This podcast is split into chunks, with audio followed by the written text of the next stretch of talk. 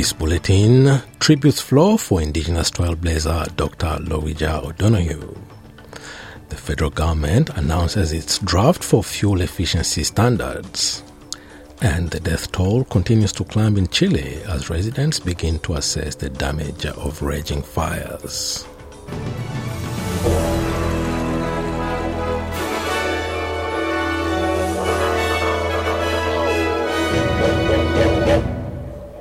Tributes are pouring across the political spectrum for Dr. Lowitja O'Donoghue, the Yirrkala woman who died at her Adelaide home aged 91. Dr. O'Donoghue was renowned as the first Aboriginal person to train as a nurse, as well as for her roles lobbying for native title rights and serving as the founding chair of Aboriginal and Torres Strait Islander Commission, known as ATSIC. Aboriginal leader and founder of the Cape York Partnership, Noel Pearson, says the legacy of trailblazer Dr. Lowitja O'Donoghue will not fade as the indigenous community mourns and remembers her, life, her life's achievements. Noel Pearson has remembered Dr. O'Donoghue as the country's greatest indigenous leader. Her sacrifice for the cause of her people and her dedication to our welfare led to so many good things under her leadership. When she led ATSIC between 1990 and 1996, they were our best years. We gained so much. The now disbanded Aboriginal and Torres Strait Islander Commission gave advice to government and delivered programs and funding to Indigenous communities. Green Senator Dorinda Cox says the inquiry she's led into missing and murdered Indigenous women and children is producing compelling evidence, but she wants to see greater cooperation from authorities and potentially a royal commission. The landmark national inquiry has received more than 40 submissions detailing the disproportionately high rates of violence against First Nations women and children. Ms. Cox, a Noongar and Yamatji woman, has told the ABC the inquiry is a good starting point, but she wants a greater transparency about the figures at a national level. She says there is anecdotal evidence that in some jurisdictions, no one is looking for Indigenous women who are known to be missing. What I do think is there needs to be a more intensive look at that and possibly a royal commission. Um, what we haven't had is uh, the cooperation from particular jurisdictions in my home state of Western Australia that we would have liked to have seen the police and other people uh, come to the table and have more conversations about uh, their responses in particular and not just about historical cases but also more recent ones. Uh, we need to be able to look at this in greater detail. We also need to have much more time the inquiry is due to release its final report in June. The federal government has released its draft for fuel efficiency standards, which aims to slice total new passenger vehicle emissions by 60% over the next five years. The standards would force suppliers to import more low and no emission vehicles, making Australia more competitive in the international market.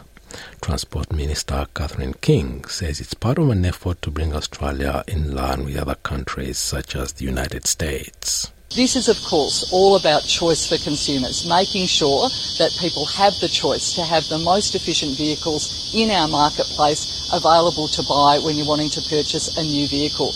And that's really good for consumers and consumers' hip pocket, making sure that we're getting those fuel savings as best we possibly can.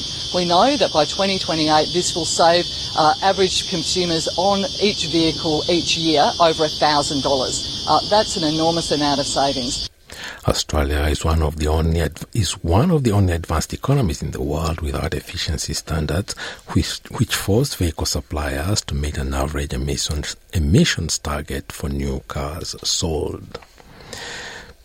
Debate over debate over the stage three tax cuts has continued to dominate the agenda as politicians return to Canberra to prepare for the first sitting day of the new year.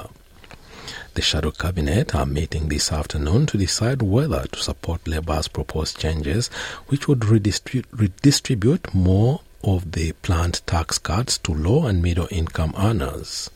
The reform's future is unclear, with the opposition labeling the amendments to the Morrison era package a breach of voters' trust. But Treasurer Chal- Jim Chalmers says the coalition have the details they need to make a decision.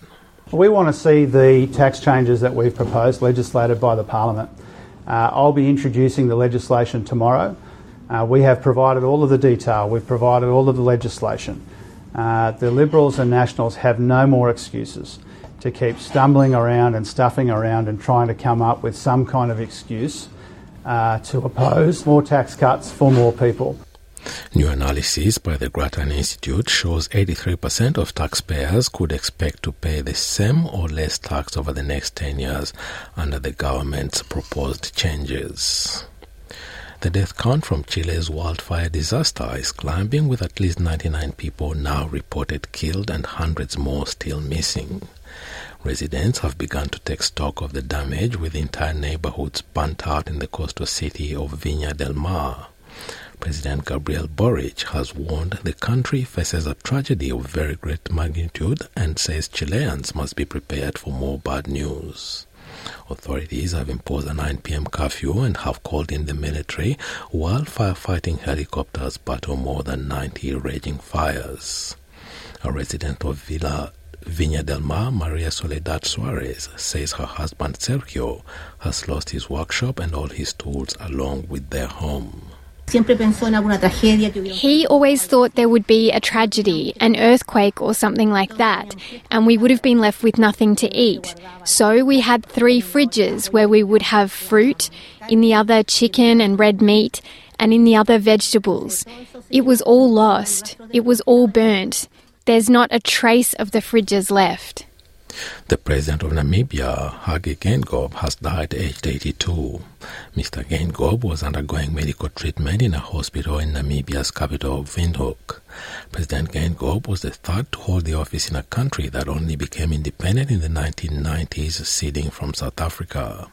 Namibia's acting president Nangolo Mbumba has mourned Mr. Geingob's death and called for patience. The Namibian nation has lost a distinguished servant of the people, a liberation struggle icon, the chief architect of our constitution, and the pillar of the Namibian House.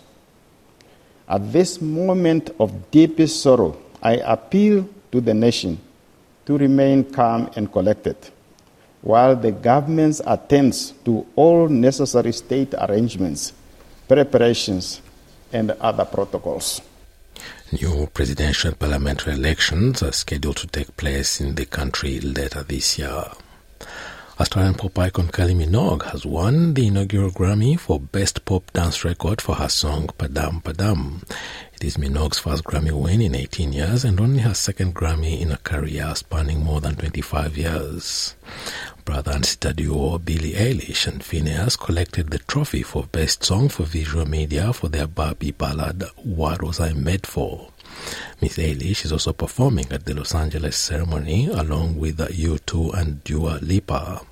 But all eyes will be on Taylor Swift to see if she becomes the first artist ever to win Album of the Year four years running for Midnights. And to sport, football's governing body has announced in a live stream that the FIFA World Cup for 2026, the final, will be held in New Jersey's MetLife Stadium on July 19, 2026. The World Cup, which will be co-hosted by the United States, Canada and Mexico, is the first to include 48 teams. The announcement, which featured star appearances from Canadian singer Drake and US celebrity Kim Kardashian, also revealed the opening ceremony and first match will be held in Mexico's Azteca Stadium. Mexico's head coach Jaime Lozano says he's thrilled Mexico will be hosting a record third opening World Cup match. Very happy and excited about this news. Obviously, June 11th is going to be a massive party in this country, but the Azteca, just imagine the energy you're going to feel. How our supporters are going to be buzzing with excitement having their national team host an opening match for the third time in history. FIFA says the tournament schedule was created in consultation with the coaches of the national teams in an attempt to keep traveling distances for teams and fans to a minimum. The tournament runs from the 11th of June until the 19th of July 2026. And now having a look at the weather around the country for this Monday afternoon. Broome, scattered thunderstorms 32, Perth sunny 28, Adelaide partly cloudy 25, Melbourne cloudy 22, Hobart a shower or 2 21, Albury Wodonga cloudy 26, Canberra rain 27, Wollongong rain and a possible storm 30 degrees, Sydney a shower or 2 and a possible storm 33, Newcastle mostly sunny 37, Brisbane partly cloudy 32, Townsville cloudy 31, Cairns showers 31, Alice Springs windy 41 degrees, Darwin sunny and 33, and the Torres Strait Islands scattered thunderstorms and a top of 31 degrees. And that is NITV Radio News.